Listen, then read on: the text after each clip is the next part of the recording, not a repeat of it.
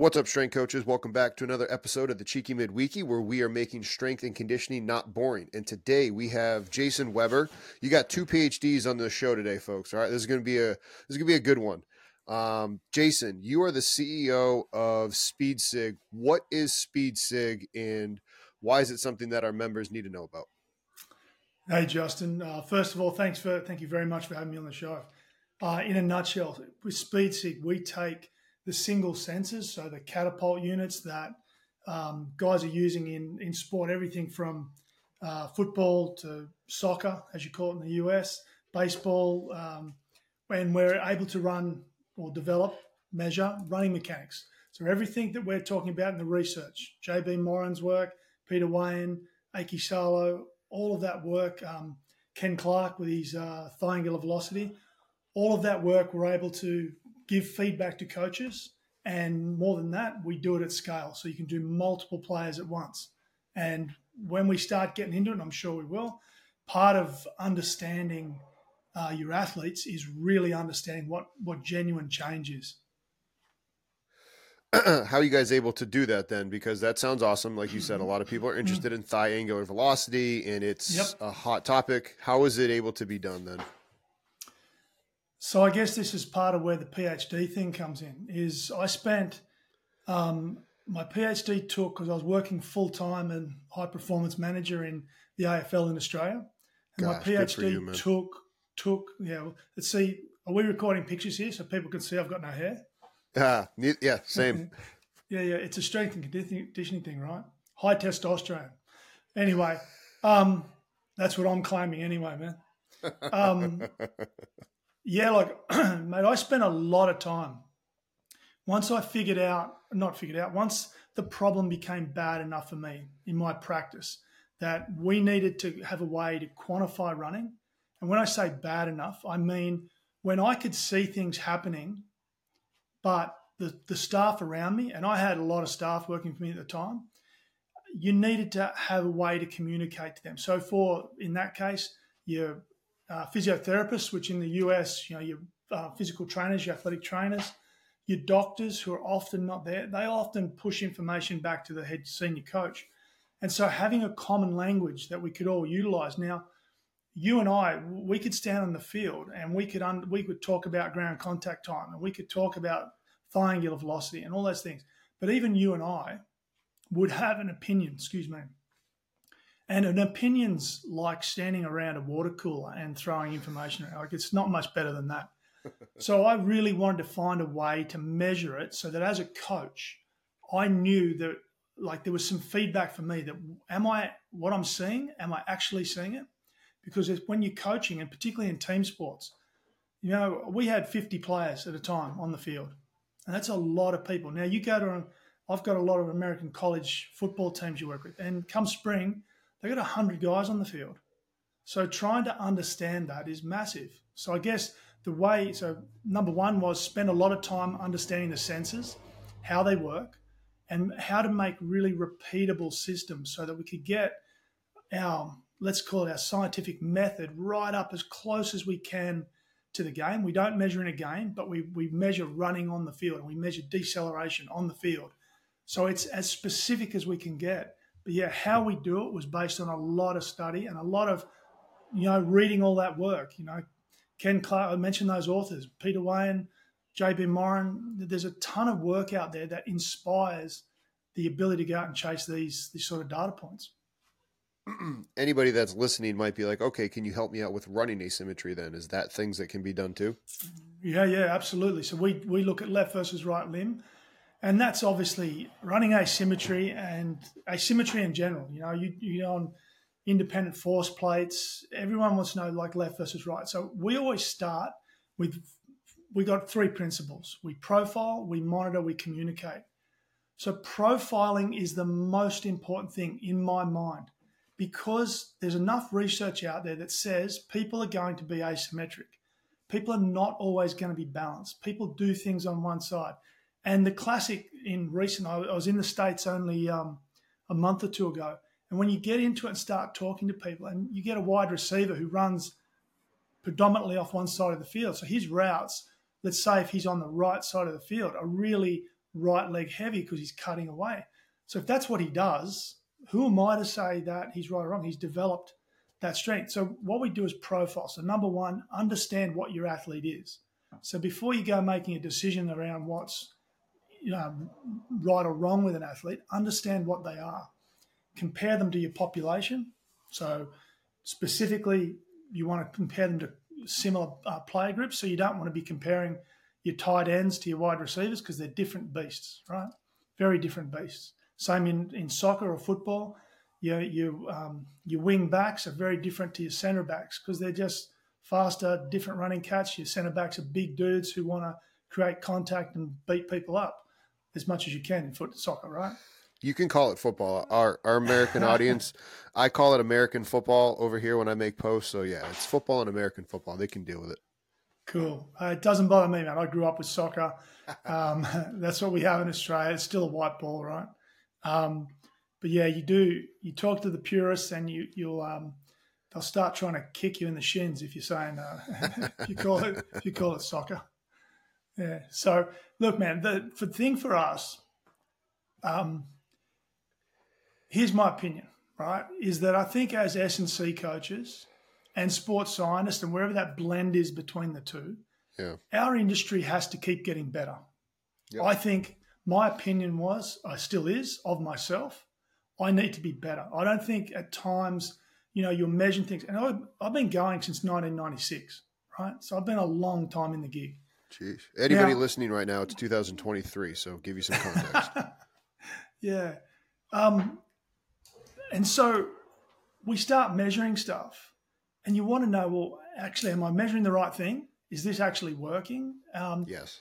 So part of that that journey and the PhD was me really making myself accountable. Like, am I doing the right thing? I um I have a very strong view that our responsibility is to the athlete. Like we hold their careers in our hands and asking them to do pointless things or stupid things or whatever. Uh, I'm not saying don't be creative, but we have a responsibility. Okay. So, in that respect, I wanted to be better. I wanted to offer my community, which is my strength and conditioning brothers, tools that we could use in practice that make us as a profession better. So, when you're looking at a runner, and there are going to be coaches who are more experienced than others that can see, okay, there's that difference there. But he needs to communicate it to other people. And other people might be the head coach, it might be the medical staff. You know, you might say, look, like I, I, did a um, quite a high profile Achilles tendon rupture recently in Australia. Now, I wasn't responsible for running the rehab, but I was over I was overarching, looking at it, quantifying it with SpeedSig. And we were able to, there was actually the person running it was a physiotherapist. And he was doing a really good job and he got the strength back fantastic and was going great. But then he tried to push too fast with the speed. He tried to go too quick. And I already could see that his vertical and horizontal signals were just too, too low. And I was simply able to say to him, hey, man, like you've got great strength. You've ticked that box. But that strength hasn't been able to come across into his running yet. So he has to assimilate that strength. He's got motor control that he needs to reorganize to get his strength going and deliver it on the field. You're not there yet. Don't push him. And he was okay because we had data in front of us. We slowed it down. Mate, I think it was like 12 days later, we got the signal back up and he was off and going. So I think. What's up, strength coaches? Taking a quick break away from the show to let you know about our membership site. Not only do we at Strength Coach Network put out the Cheeky Midweeky, but we have a membership site where you gain access to a video library and a members only forum. Inside the video library, you will have access to over 170 different lectures, which equals over 400 hours of content. Inside of these content, it is every sport you could think of and every topic in strength and conditioning. In our members only forum, we have career advice and we have topics in strength and conditioning where coaches ask each other questions and we help each other inside the network. You can try the network out for 24 hours for $1 if you are not a member. Click the link down below and you will be able to check us out the journey for us with SpeedSig has, and for me has been about it's quite utopian. I'm trying to be better for our profession. I want to be better. I've learned a lot, a lot. Now, you know, we go on, man. You got a question? Nah, man, I just I'm listening. Roll. You're good. Yeah, keep me, going. Put me up on a soapbox and I tick over and over. too much coffee, man. Like really, I think that contributes to the bald head somehow. I mean, I'm a big coffee drinker too. So th- so far, you're two for two. so, I mean, when I've probably lost the train I thought I was going to go into there, but yeah, I mean, I think I think we've got to strive to be better. There's actually in Australia this past week, the Australian Physiotherapy Association has come out sort of bad mouthing our professional, what they call exercise uh, accredited, accredited exercise physiologists, which are our uh, like I'm qualified as one of those as well, but it's the professional, like clinical type S and C guys. And I'm like, like that's wrong. And if it is wrong, well then we should do something about it. I'm not going to stand by and sook about it. Then I want to be better. So when we're out in the field um, and we're discussing running mechanics of a player rehabilitating, I want to understand it. When we're looking at a player who's um, fatigued, right? I want to understand that when you get, you know, you get the subacutes, particularly in any contact sport, you know, basketball, anything where you get that VMO cork, and all of a sudden they're just not running right, right? And that then persists, and they get another whack on it. So it's now two or three weeks they've been running a little bit weird. That's when you start end up with a calf tear, or you end up with something silly otherwise that wasn't the original injury. So again, I think it comes back for me to just trying to be better I think there was a huge, huge gap for me in what we're measuring. I mean, I, have been, I was lucky enough to be right at the forefront. One of the first teams when I was with the, uh, our national rugby team in the, I don't know, the early 2000s to get a full rack of GPS and, and off and go. But you turn them on and you go, well, what do we do with these things? Now, 10, 15 years later, we're covering an immense amount of ground, but it's not enough. We can't stop with what, right? What reps, what distance, you know, all that type of thing. You need to talk about how. And you see the research, like the guys like you, Ken Clarks, are pushing that barrier along. And I, I love that work. I love it. But it drives me mad if there's no way for us to use it at scale you know, one of the things that I thought of as I'm hearing you talk about this is like, okay, is this a possible way for having a 1080, for lack of a, you know, a, yeah. a, comparison. Like, okay, hey, somebody can't afford a 1080, but they can get the same metrics by using speed sig. Are they able to get, you know, ground contact time, flight time? Yeah. You said thigh yeah. angular velocity, like, um, you know, hop into the weeds more with it. Yeah. So we can definitely do those things. We're actually releasing a new set of software in December, which has thigh angular velocity, it has split, uh, which is the distance between your femurs, contact in front of the center of mass all those, all that stuff that's being talked about at the moment. We've got we've got it all going on. Um, it's very different to a 1080 in that a 1080 has some other magnificent applications. I've not worked with a 1080, but yeah, they, neither have I. That's why I was yeah, I was wondering it, it yeah, because you know, they're expensive. So they have yeah, no, they have some good things, but their ability to do resistance and all that sort of stuff gives it another dimension, right? But here's my thing: teams spend a fortune on on your GPS IMU units, whether it's from Catapult or STATSports or whomever, right? They spend a fortune. And I used to do the same thing. In my practice, I had to sign the, the, the you know, the annual check and way you go. It wasn't my money, but you're still signing for it. so, so um, I always thought, well, you know, the sensors you got on board there, are we really using them all? So for whatever amount of money you're paying, you're probably using 50, 60% of its ability. Why don't we exhaust that drain that. Let's use all the senses. Let's figure out where else we can use them. And that's kind of been my pursuit the whole time. Like I always say, you know, you should have a, running description of yourself, I reckon. And I'm a strength and conditioning coach that does science stuff, right? So I'm a coach first who went and did a PhD to answer the questions in my practice, S&C practice. That's awesome to hear because a lot of the times, like you said, I feel like people will get some technology without asking the question first. Like I saw it firsthand at my old school. They dropped like 50k on these three Jeep, um, three motion capture devices that nobody ever used, and they weren't actually good. Like it literally was collecting dust. And the fact that you're trying to make sure that that doesn't happen with something that people spend a lot of money on, bravo to you on that because you're right. You know, getting those those pieces of technology are not um, something to bat an eye at, especially for people that, for our American audience, are at a college where you know the budget is tight. Yeah, And exactly, and I mean, I'll, throw another piece to that. When you you you, you mention um, motion capture, markerless motion capture, and all that sort of stuff, like that's all great, and there's some real applications there. And I must say, like I've supervised one PhD in markerless motion capture, so I kind of I know the tech really well. But when I said earlier, you know, you want to understand change. The way to understand change is to capture data regularly so you have a genuine profile of that individual. Then you can start to see what changes. When you capture data on three or four steps, you know, three or four steps is can be borderline noise.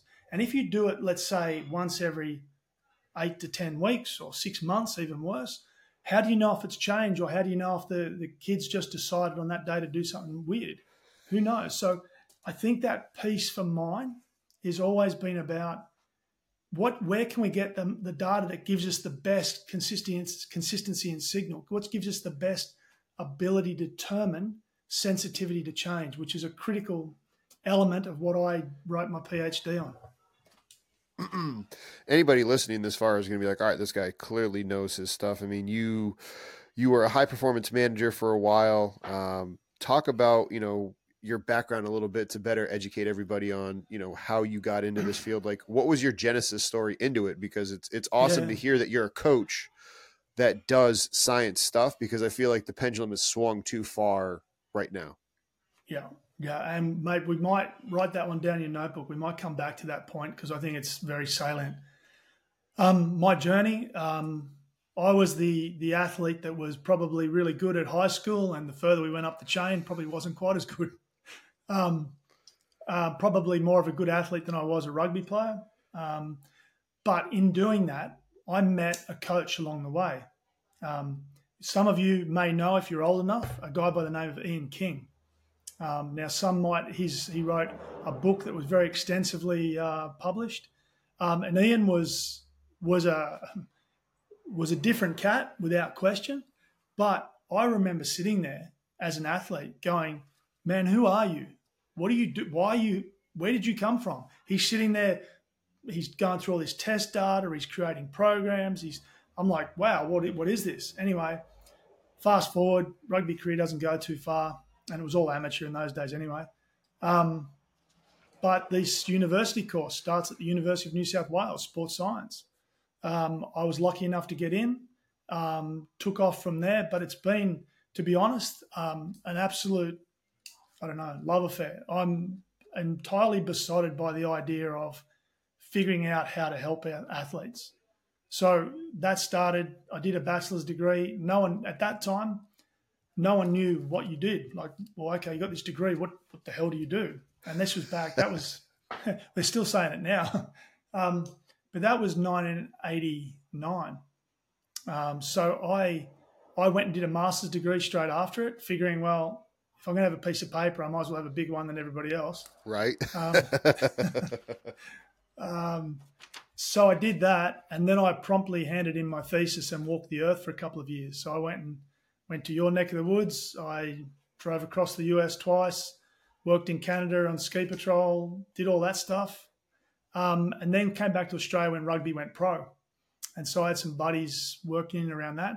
And like everybody, I, I came in at the development level, worked with the young ones, worked my way up. Ended up, uh, so we have Super Rugby in Australia. So I worked in that for uh, two pro, two different teams for about 100 games, which is a couple of years. Then did the national team for two World Cups, uh, the Rugby World Cup having just finished uh, recently.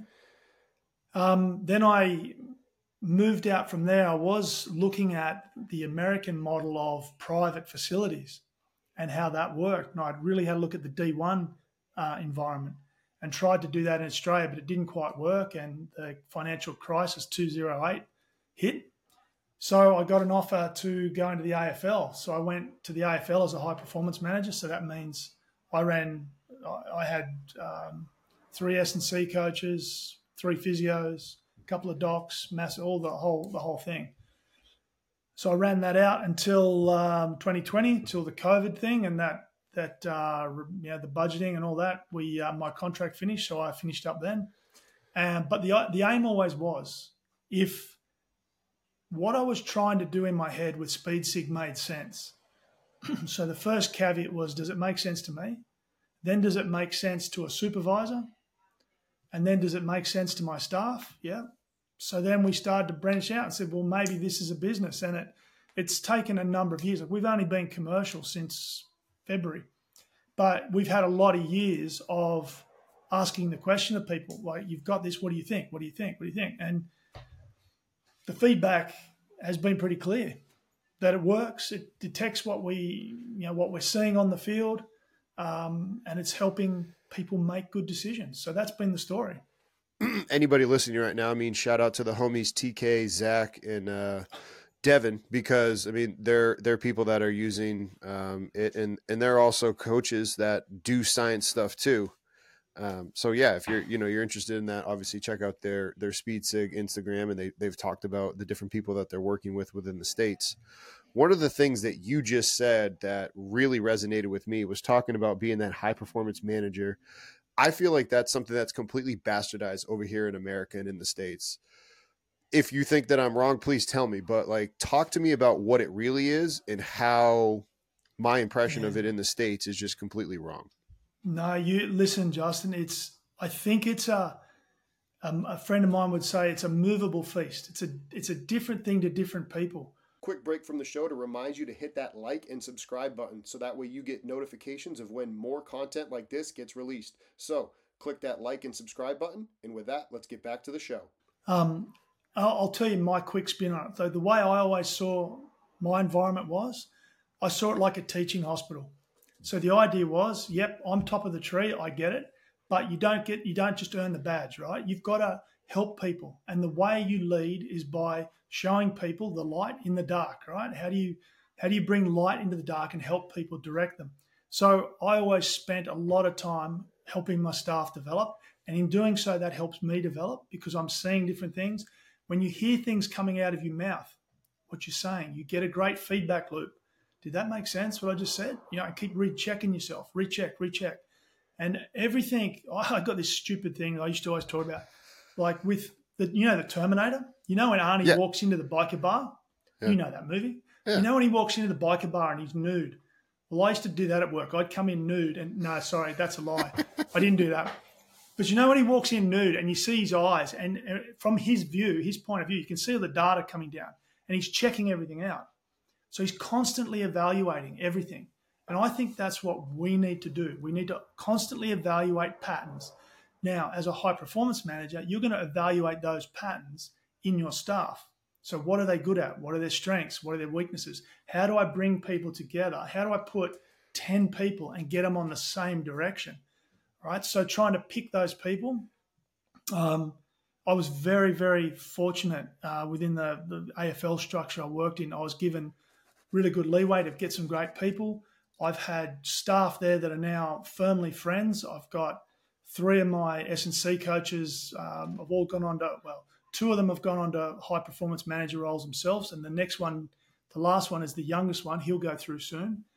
So we were, we were able to bring together a really strong group of people. So I think my view of it is to run a, to run a team from that high performance perspective, you need to be able to understand the shoes other people are walking in. So I need yes. to understand physio. Yes. I need to understand. So with a physio, right? So I had a lot of trouble in my first year with the, this very senior physio who's about seven or eight years older than me. But I used to go into the practice and I'd show him I'd actually learned. I know a lot about physio. I know a lot about hands. I've worked with a lot of track and field guys. So you know very much the Dan Pfaff, um, dare I say it, uh, the Charlie Francis kind of idea. Like Charlie Francis was a magnificent masseur, like with his athletes. He he understood muscle tone, um, and I learned a lot. I don't man, I never met the man Charlie Francis. I wish I had. You know, um, rest in peace. But um, man was a, sounded like a genius to me, and I I learned a lot off him. Our some of the first rugby tours I went on as a kid when I was like in the nineties. It was me and the physio. So I had this great physio back in the day, a lady named Linda Bennett. She taught me how to do a lot of a lot of practical stuff. So I would do the preliminary physio work, hand them over her. She'd do the specialist stuff, and we just churn all the dudes through when you're away on tour. So having that shared experience though means when I talk to an AT or a PT, and when I did it in the States recently, some of them were shocked at what I understand. Because you've got, if you're going to lead, you need to understand that person's job. You can't just do it because I'm the biggest dude in the room, right?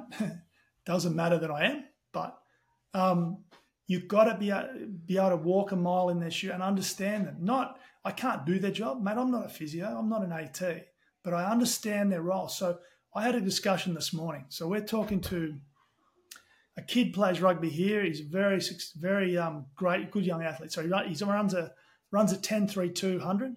Mm. Um, so he's, he's, sharp, man, real sharp. Uh, about 70, oh, he's probably 80 kilos now. Um, big squat, two handed dunk, standing under the ring, like the whole bit. Anyway, so he's had four hamstrings this year. So I'm talking to this young staff this morning because he's only a young guy. So the way it works in Australia. This guy's with some young staff. But what we did was sit round. Um, we looked at the we looked at some video. We looked at the speed sig data. I presented my piece. We had some MRI data there, and you bring it together.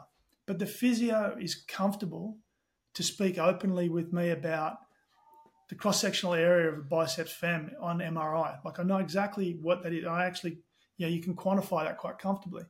Now, if you don't breed that confidence in people as a leader, then they separate because people who are not confident will hold their cards close to their chest. They'll be protective. They'll go, This is my domain, you know, back off. When people understand you're not trying to take their turf, you're trying to help them work together. That's what I think the high performance model should be, in my view. It's not the way it is everywhere, and it's not the way everybody runs it. And I will tell you in the US, from what I've seen, there is everything from the worst possible, which is everybody working in silos and nobody speaks, to I've seen very excellent on the other side, like you mentioned, TK um, and, and, the crew down at um, University of South Florida. I was super impressed. So to go into a room with a senior S&C coach, a physical therapist, a rehab speed specialist, and to be, have, be able to have a really strong conversation about what the program does, who works on what, how we work together. Mate, it was cool. So I, I don't think America's got it wrong in any shape of the word. I think there are pockets that are doing it better than others. But I think the key is understanding that I don't think, well, no, I don't think, I, I know you can't be a sole specialist in one area and try and guide other people. A good leader should be able to understand all his troops and and see where they fit. Is it something truly just as simple as making sure that you have subdued your own ego, or is there some other magic trick to it? No, no, I don't think there's magic. I think you're dead right. I think there's a piece. Um, like I used to always say as a manager, I, I was I was an incredibly in, inclusive dictator. So what that means is I like that. That what we would do, I would always say, my door's always open. We're always going to discuss every issue. But if we get to an impasse and I got three people saying one thing and three people saying another, I will decide. And when I decide, we're going to go that way. But you have to understand, I've given everybody a chance. I'll tell you why I'm going that way, but we have to be on board. And when we're together, we can argue in a private private room, but in front of players, we never argue. And if you need to bring up a point and you're not happy with what I'm doing, that's cool but come and tell me when you ask to come into the office and we'll talk.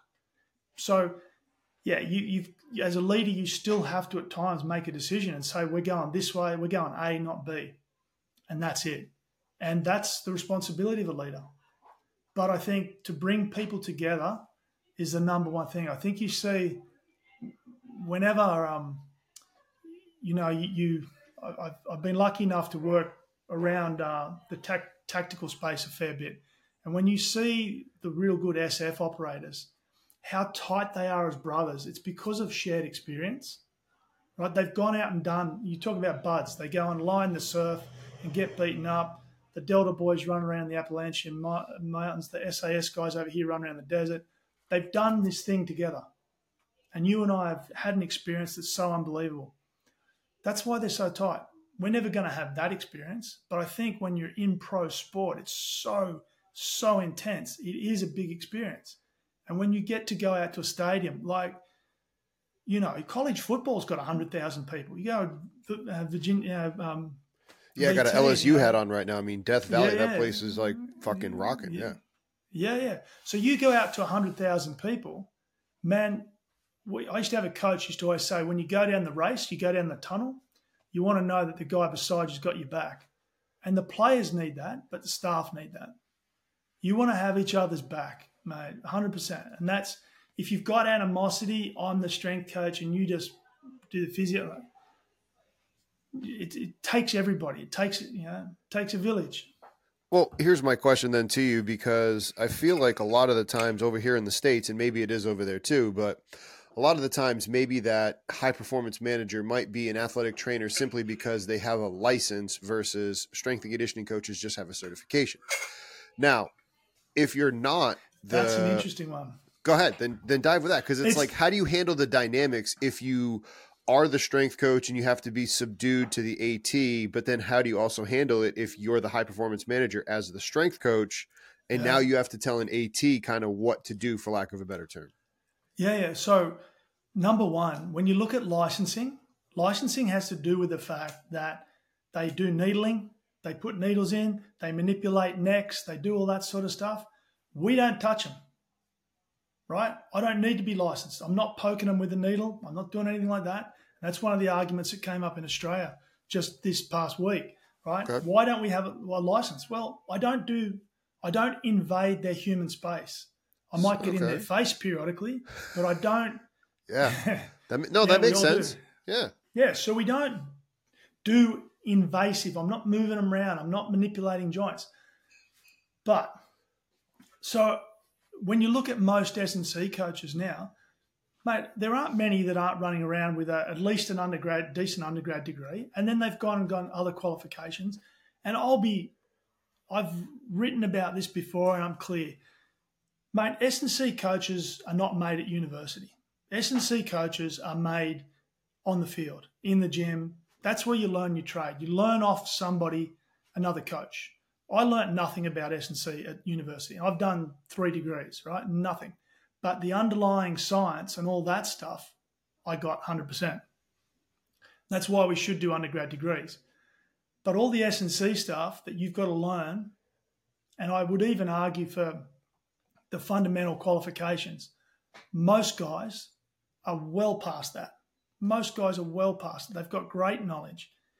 The fact that it's not necessarily recognised. I mean, in Australia, the Australian Strength and Conditioning Association are doing a good job at having more levels, right? So people are they don't just get one; they can they go up in rank, so to speak. So I think it comes to I think there's a mute point there between well, I've got a license and you don't. Well, stick it up your butt. But I think I think it comes back to then that humility piece. Don't try to rock people over. Try to understand this is where I'm coming from, where you come from. I really believe that if you can understand someone else's job um, and what they do and how they feel about things and what they understand, I'd even go down to the fact that I understand there's three main physiotherapy schools in Australia. They're all quite different. So I understand when if I find out one of my staff is from one school, that's a different perspective. Like University of WA, it's very different to the University of South Australia.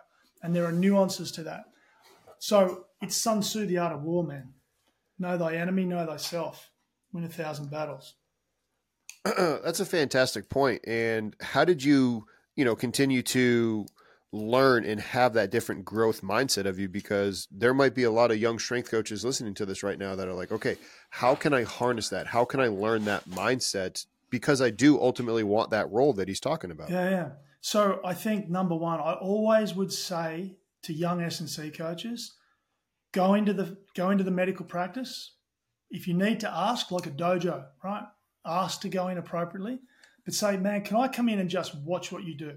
What's up, strength coaches? Want to take a quick break from the show to talk to you about our sponsor, TeamBuildr. TeamBuildr is your one stop shop for online training platform needs as a coach. With TeamBuildr, you're going to be able to program for your athletes whether they're in person or remote. Using TeamBuildr, not only will you be able to program for your athletes, but there are special features such as the leaderboard and locking training with wellness questionnaires. With the leaderboard, you can have an exercise performed that day, whether it be a lift, a sprint, or a jump, and scores can be updated in real time and projected on a TV in the training. Wellness questionnaires can be used at the beginning of training, and your athletes will have to fill them out prior to being able to train. This ensures that as a coach, you're being able to collect quality data before the athletes train. So, if you're interested in TeamBuildr, click the link down below and find out more information. Let's get back to the show. We've got Deshaun, whatever his name is, Smith over here. He's one of our best wide receivers. He's had this hamstring. So, can you just explain to me exactly what you're doing? In the early days, you'll get you'll get the, the PTs and that they'll they'll talk at you, but you start to learn and you build up that repertoire when you're a young one, right? And it's easier when you're young. Do it early. Learn learn radiology, learn to read MRIs, learn to understand what they look like, learn medical terminology, right? So that you speak their language, right? One of the, the common components of um, what they call neuro linguistic programming, and it's, it's, it's the art of influencing people, right? Is, is learn their language. Don't speak to somebody else with your language. This is the same as trying to um, handle head coaches and I'm not going to say I've always done it brilliantly, because I haven't. Me neither. yeah. But use their language, don't use yours. Right? Try try to bring try to let them feel comfortable and make them comfortable by using their language. And I'll tell you another one while we're while we're think while we're here. This is a, a silly one. But you get S and C coaches are big dudes generally. More or not. Don't stand over an AT when you when you speak to them, sit down. Small things, right? Make them feel comfortable. Don't intimidate, right? Not everybody has a strong, is really confident in what they do. A lot of it, everybody, you know, fake it till you make it. Everyone does it, right? And when you when you're confronted, when you're a smaller guy, um, or even a female, and you're confronted with a big dude who's got no hair and a big beard, which we all seem to do, because we're all pumped with testosterone, is um, yeah, don't intimidate them. Open up, relax, good body language. You know, if you're a big dude, sit down. I always, when I get arguments with people like that, sit down. I'm six foot four, right? So I'm fairly tall dude. Sit down. Because you don't want to intimidate. And then when you stand up, then people know they are fucked.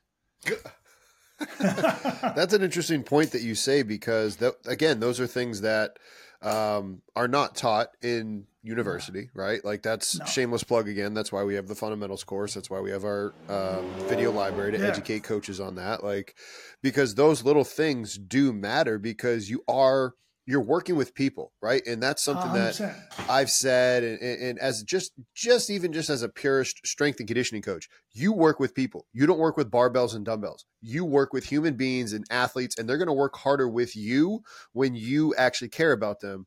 Why would the same not apply with a team of people?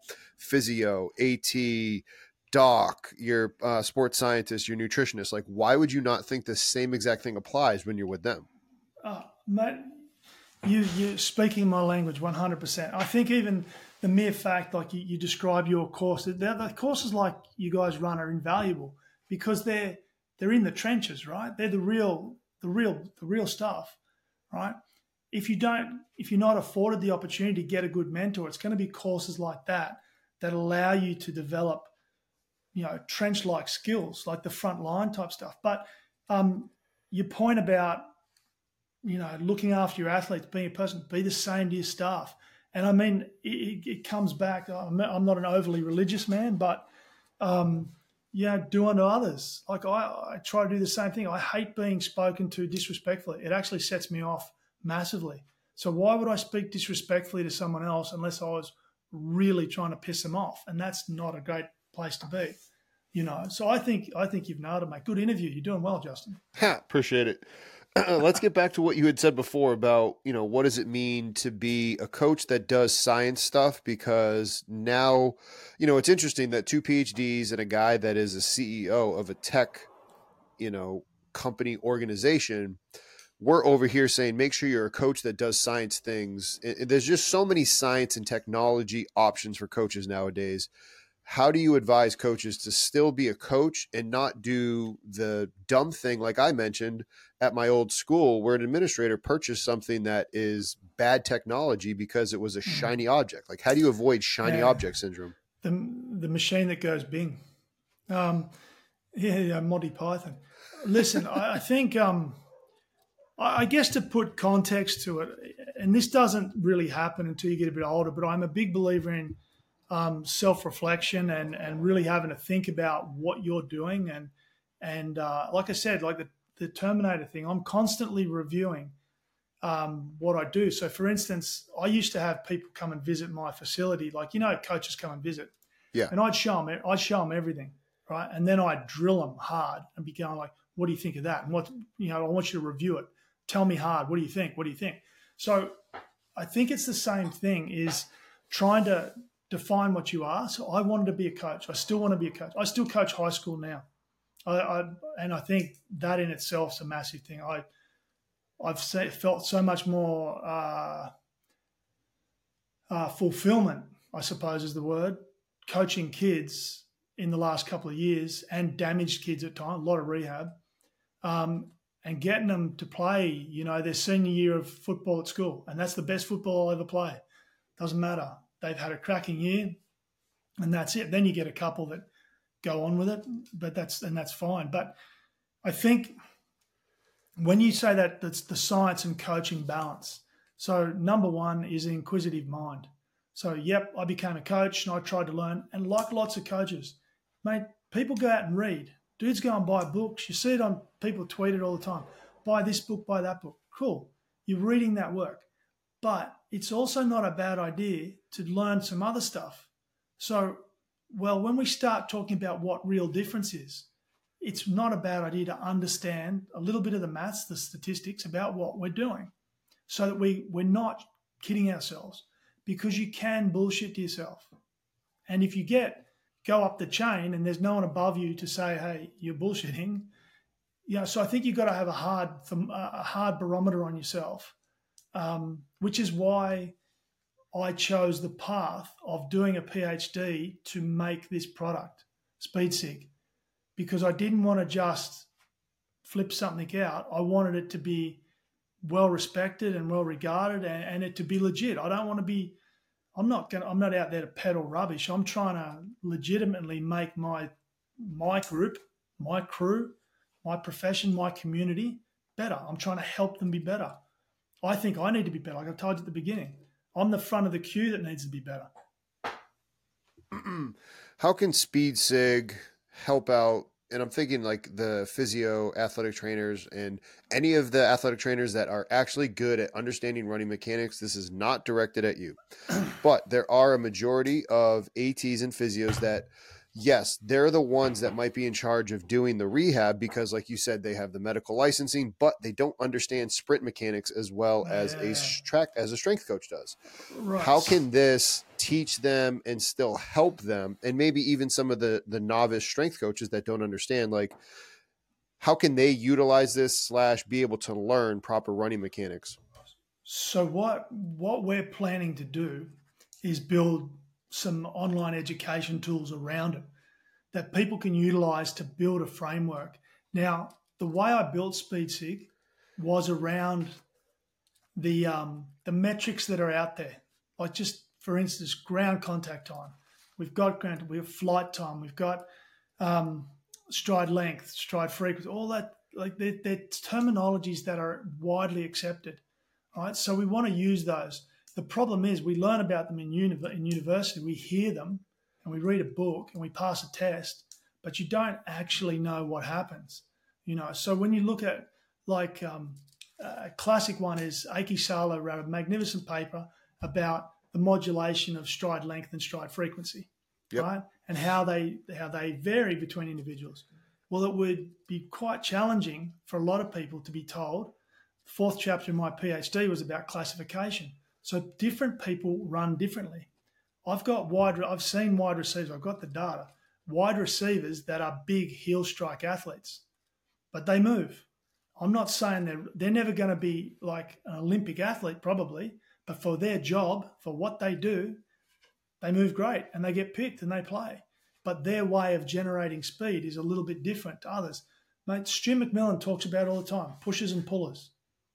Right? There's different types of running. Now, when you look at a singular population, which is, let's say, track and field, 100 meter running, they're all going to be more homogenous. They're all yeah. going to be more the same. See, that's how I use big science words. Right there. you got to. We got to use those big pieces of paper sometimes, right? I've got. I've got all the. I got my keywords written in front of me. Um, um, yeah. So you look at a homogenous population, they're going to kind of all be the same. But when you look at a population like a football community, where you've got a wide receiver you've got a running back. Now you can have two types of running back. You can have yeah. I was going to say that you might have your scat back, you might have your slot receiver, yeah, yeah, your yeah. deep threat, right? Like even check, differences check, within check. tight end. Like you're going to have oh, profiles within football, and then hearing you say that makes me think like, okay, baseball players. You're going to have your baseball players that have their certain profile, whether they're a speedster, right? And they've said baseball players have got to rip around the around the diamond. So you want to understand, and I, and this is my I don't know if you want to call it my thesis, is if we profile first. So before you make a decision about what a kid is, let's get a picture. Let's get him tell you or she tell you what they are. Don't enforce my perspective on them. Now, you may then decide that yes, we know that things like, um, you know, the old the the um, the attack from the top. Like we want to hit that ground. We want higher foot velocity approaching the ground. I will tell you from my work and the data I've got, and we're working on about, I don't know, I think we're about 40,000 samples at the moment. So when we run modeling, it's there's a fair bit there. But that attack from the top, I think, is 100% right. I, our data concurs completely. And the kids that are coming faster to the ground move quicker. When you have kids with a hamstring injury or, um, say, an ACL and they've had a hamstring graft, they lose that attack on the ground. It changes their ground contact time it changes, they get more braking profile. So this doesn't answer your question about learning running mechanics, but what does the, the easier way to learn mechanics is to start talking about it in context and start seeing, well, that's what that runner is. Here's some numbers around it. This is how they differ. This is how athlete A differs to athlete B. And then for a strength coach to say, well, if we've got a puller, we've got a kid who's a little bit longer on the ground, Taking a quick break from the show to talk to you about our newest sponsor, Hawkin Dynamics. Hawkin Dynamics builds and designs software and hardware for coaches, athletic trainers, sports scientists, and everybody in the high performance department. Most notably, their use of their force plates with the ease of transportation and ease of use. Not only did I use them when I was at Towson, but I've used them when I've moved back here to Iowa with Tucker at Goldfinch. So check out Hawkin Dynamics in the link down below. Now let's get back to the show. So he's got a little bit more ground contact time. His center of mass is going to drop a little bit more. He's trying to pull. He's got to pull across the earth hard, horizontally. So his his posterior hip strength needs to be stronger. Particularly, like I've seen that. Um, I one of my, um, my, I guess my pitch, so to speak. I do three case studies, and I got a kid, a wide receiver, who's exactly that.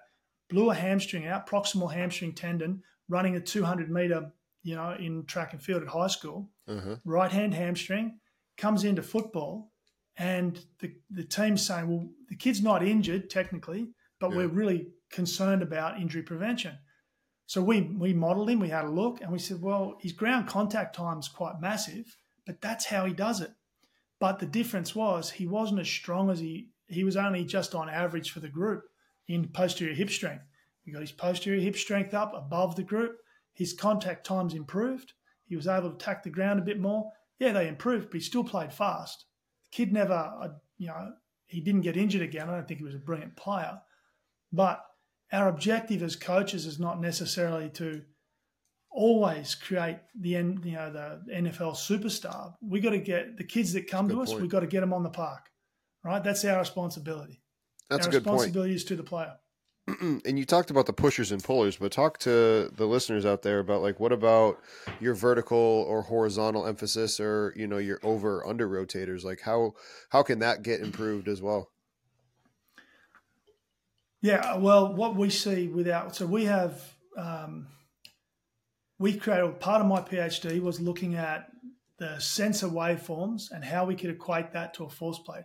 So we have three surrogate representations of force. I say surrogate because I'm not measuring force, but I'm measuring the change. Our the change in pattern in our in our data is the same as the change in pattern you would expect on a force plate. So we're seeing a change because that's the body's center of mass moving, right? So we're able to equate. That was I did that in my PhD.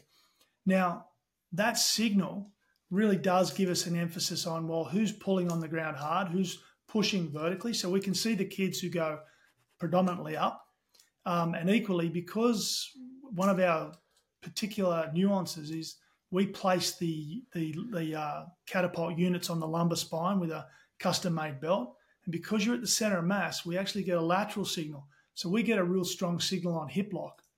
All right, so how hip lock so when you um, you can see the strong kids have got a great hip lock, and you get a kid coming off a um, uh, like a Lisfranc fracture, a foot fracture, or syndesmosis, that stuff where they've been on crutches for a while, you see that hip lock just boom, flatten out. So in terms of the under and over rotators, they're always going to be related to stride length. So I've got it. My big hamstring we're dealing with at the moment is a kid who's in anterior rotation he's big arch in the back and he's spinning out the back. And there are some other ways to look at um, at the point at which the mass of your recovery leg, where that sits as your body weight transfers across foot across the foot, is is an interesting concept. We're we're doing some work on that. Um, at this point, I usually break out a whiteboard and we we draw some pictures. Mate, I, I love a whiteboard and coloured pens. Like they're everywhere. Oh yeah, I mean, I got a big old whiteboard right behind me in the oh. office. You know, like I need it. It's right up on the wall. Yeah. I don't know how big it is, but I mean, it's big enough. It gets the job done, right? Yeah, yeah. But that's but this is the thing. Like, so if we can branch for a second back to your your question about being a high performance manager, one of the best places I ever found was the whiteboard. Let's get on the whiteboard and draw some shit. You're not sure? Let's draw. This is what it looks like. This is what I'm. This is what I'm seeing. Are you seeing this? and show them, educate, engage, work together. Don't talk at people, you know, engage them. Here, grab a pen, you show me what you're doing. What are you saying? And they buy in, right? And it's the same as an athlete. You, you know how to work them and get them in with you. Um, so, anyway, that's just winding back to that other subject. But as far as, um, you know, SpeedSig as a whole, the, the aim is to try and try and get the lab as close to the field as we can. Now, I'm not going to say we compete with a lab. We're never going to because a lab's gold standard, right? But if you can only use gold standard like once a year ever, hmm. because mm. I never. Then how I've gold is it really if that's all yeah, you can use? Yeah, that's right. It's not right? usable. So getting getting and, and, our data is valid. Our data is reliable. We've we've published. Um, we've just been we've done um, JSCR. Um, literally, I got an email last night saying it's good to go. So Hopefully, that will be online any day now. It's all edited and good to go.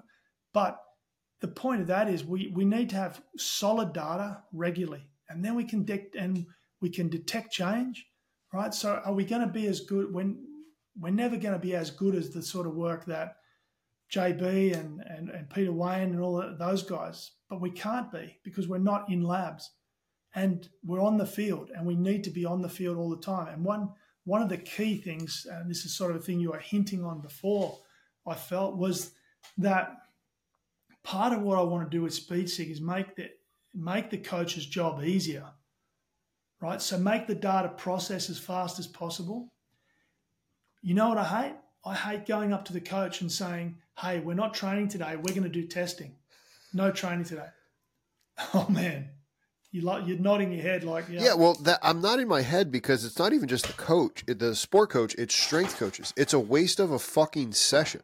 Like yeah, yeah. testing should be training. It should be a seamless thing, not this massive day. Because just like you said, let's say let let's give the kid the benefit of the doubt.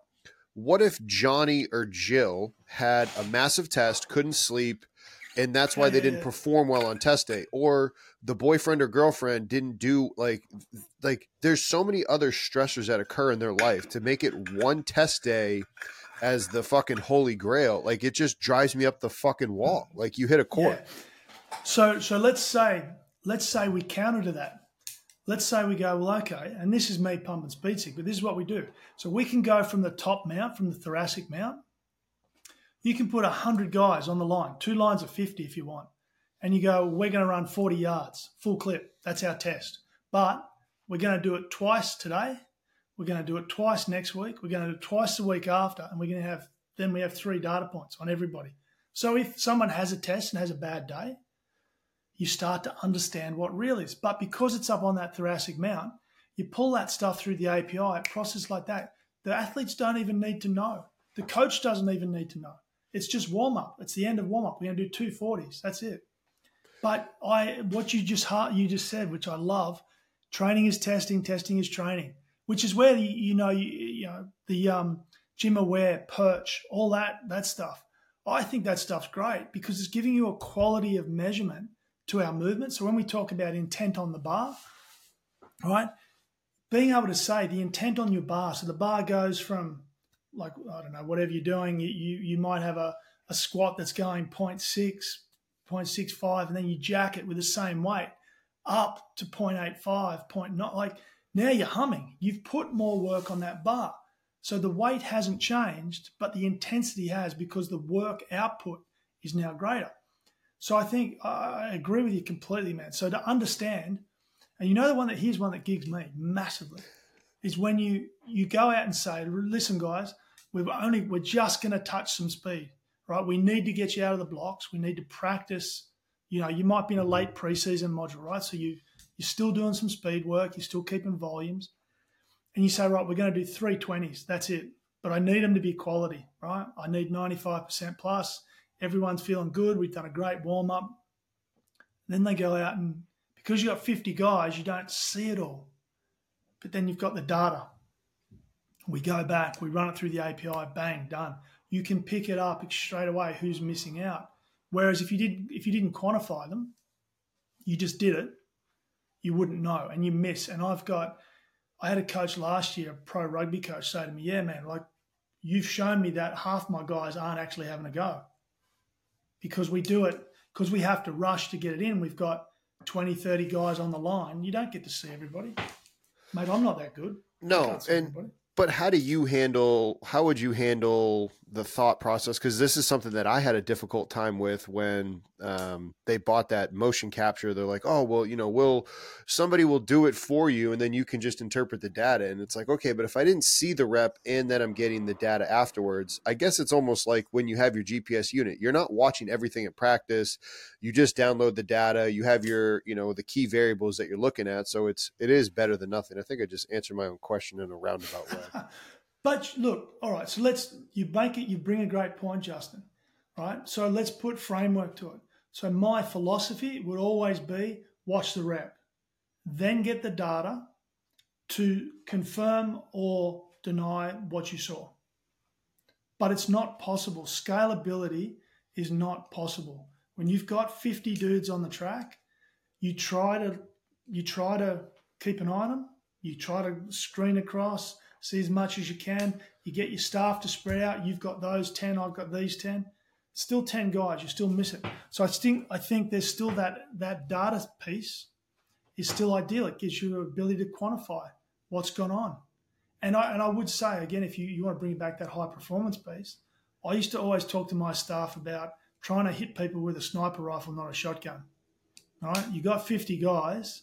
So if I've got data telling me 40 of my guys ran really well, and 10 didn't, then I'm going to pay attention to those 10 when we get our next exposure and say a little tap on the shoulder. Hey, last ones were pretty bad. Lift your game. Let's go. And you, you know, however you're going to handle that. But that's what data should do. It should allow you to, as a performance manager, to put your resources into those that need it. All right, real quick philosophy: human human systems and data systems. Data systems give you information, but so do human systems. Human systems feed back how someone's behaving, how they're speaking, and you use the two of them to put your resources in the right spot. Anybody that's listening and they heard you say, you know, lumbar and thoracic, what would be the difference and why would they have to choose? Cool. So the choice is made for you fundamentally by me. Um, when we're doing the heavy biomechanics, when we're doing the ground contact, the thigh angular velocity, all that stuff. We want the unit down in the lumbar spine because it's right near the body's center of mass. So we can do more calculations. When it's at the top on the thoracic mount, there's just too much noise. So we don't get as good a signal. Our reliability is not as good. Um, so we use the lumbar mount. So we put it there to do the most um, the most detail of our analysis. But for other things like force velocity profiling, like um, deceleration profiling, we can do that from the top because we're utilizing velocity. In the near future, when we're doing more um, step mechanics around decel and accel, which we've kind of got again up on my board here, then we'll use lumbar again because the lumbar just gives us more detail. so this also will help you out not only with linear running, but change in direction, you know, braking forces and all of that. Yeah, yeah, yeah. So with deceleration, you, if your listeners will know, if you want to have a look up, um, a guy by the name of Damian Harper has done a lot of work in decel. Yeah. Yep. Yeah. So so we use a lot of his stuff, but we've also developed a, basically a like a the opposite of a force velocity profile. We do it in deceleration, so you can see where the peak um, horizontal um, forces are developed, and you want them as close to the top velocity as possible. So you you guys are braking as hard as possible early, not late, because then it just becomes slower. And and when uh, Damian Harper talks about his early phase deceleration, which is how fast can you get or how quickly can you get from your maximum velocity to 50%. So how fast can you bleed 50% off? You want that to be as quick as possible because under 50% for most people, you're going to be in a control position where you can make the next move, right? If it takes too long to get from top gas down, then you you might miss a play by or miss a defensive move by you know, a meter. no, that's all fantastically interesting stuff. Is there anything that we didn't uh, discuss that you're like, you know what, I really wanted to make sure that we we harped on this point or you know had this discussion? Look, mate, I think we've really covered a lot of it. Um, there's always more. I mean, there's there's. I think you've you've been as an interviewer. I'll give you a review. Um, I think you've done great. Like covered a lot of subjects and a lot of things were able to interweave because what we do as a professional does weave across a number of areas. Right? It's interpersonal. Right? You've got to know some mechanics to understand force production. You've got to understand uh, we put them on the ground. We need to understand biomechanics of locomotion. So there's a lot there. So I think we've covered a lot of it. And I think if I was to leave, um, like probably one thought, like SpeedSig is not meant to be the panacea. Uh, it's not the solution to everything. What it is is that last piece of information that we don't currently have. We have a lot of other information. I mentioned everything before. You know, you've got NordBords, force plates, perch, GymAware. Like I love all that stuff's great, but it gets us to the field, and then that's it. We go on the field, and it's kind of nothing else. So SpeedSig fills that gap, and it fills that gap so that we can understand what our people are doing in all of those three phases, right? Performance, injury prevention, rehabilitation. Um, I do take your point that I think the education thing is a big thing. When you talked about people before, like you know um, TK, Zach Higginbotham over in Cal, Devon, they're all guys that really understand running. And so when I came and spoke to them, it was like, yeah, right, let's let's go, let's go. I have met others who it's a it's a bit of a it's a tougher journey, which is okay. That's not a problem.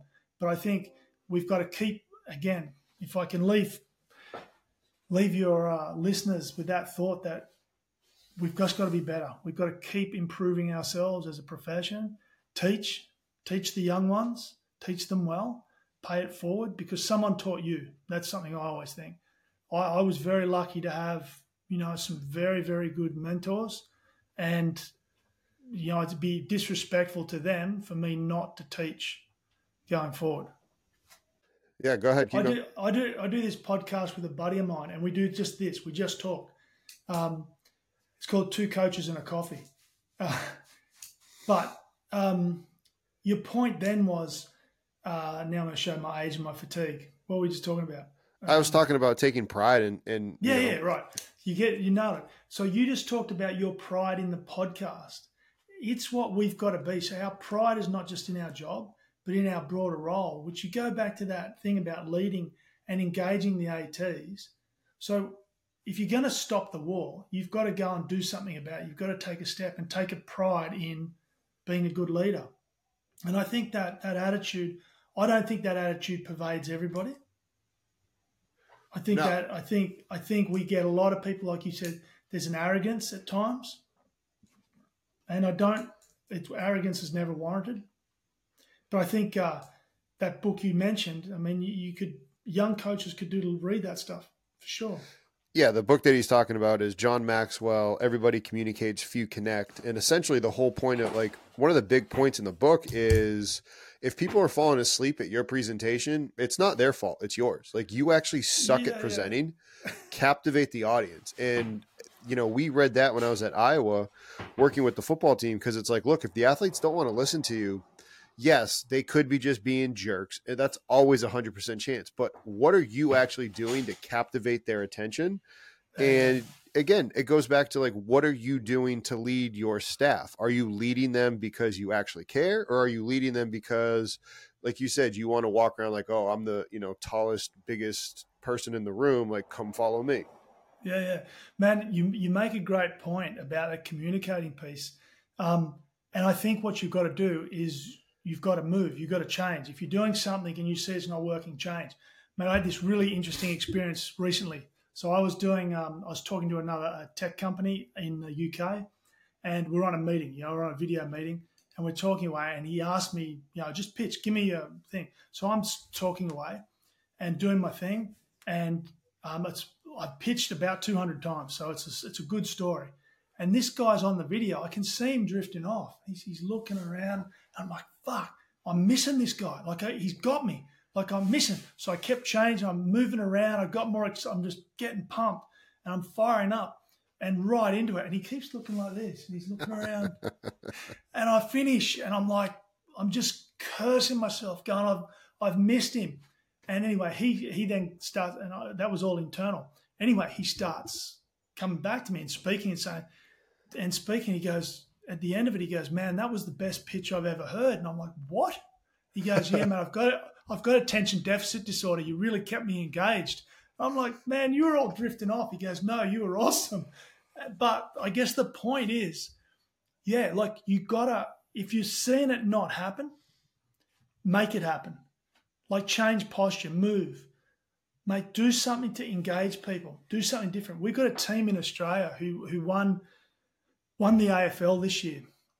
And the AFL, I mean, I know it's not a common sport to, to uh, guys in the North America, but it's an amazing sport. Amazing, like the the amount of like like American football, it is unbelievable collisions and the speed unparalleled, unparalleled.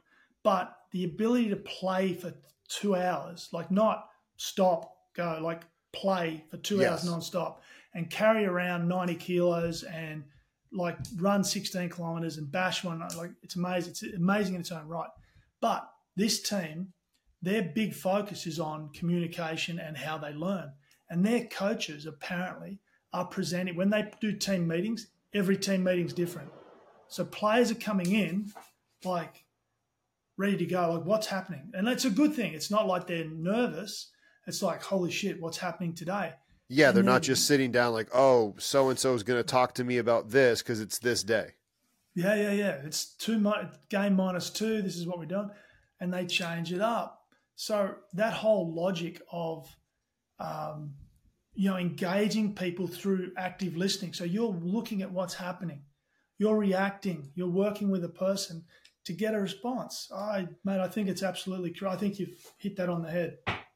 No, and that's where our listeners out there, you got to make sure that that's what you're doing. Again, like Jason said, like try to utopianly like make it better, pay it forward because there was some coach that probably changed your life and that's how you yeah. got into athletics. Pay that forward to the other coaches you work with, with the athletes you work with because you never know what that eventual ripple effect will be because that's how you can ultimately start to see the change. And that's why you got into this to make the athletes' lives better, make their experience in athletics better, allow them to play their sport because you know the power within it. Yeah. And you, you, you nailed it. Like you attract people to yourself, people are attracted to positivity. I'm not saying, mate, don't carry on, don't be like a pork chop. Yeah, Like- it can't be that fake like rah rah No. bullshit. No. No, no. But it's if it's genuine and it's from the heart and it's enthusiastic and it's pumped up, you know, people are going to get there for it. And if you can speak enthusiastically, if we go back to challenging the the environment around working with people who are a little bit difficult, like other profession stuff, is engage them, bring them in. One of the things I used to always say to our um, physiotherapists, I used to bar them from treating for one hour and make them all come to the gym That's awesome. And- As it should be. Like out. go lift. and come, come, yeah, come and lift, come and hang out, come and do some stuff. Hey, by the way, this is what this is the exercise we're doing for that kid's glute or whatever it is, right? Feel it, understand what it feels like, so you've got some empathy, and I think empathy is a massive thing. Athletic empathy. Athletic empathy. We're going to end it right there, folks.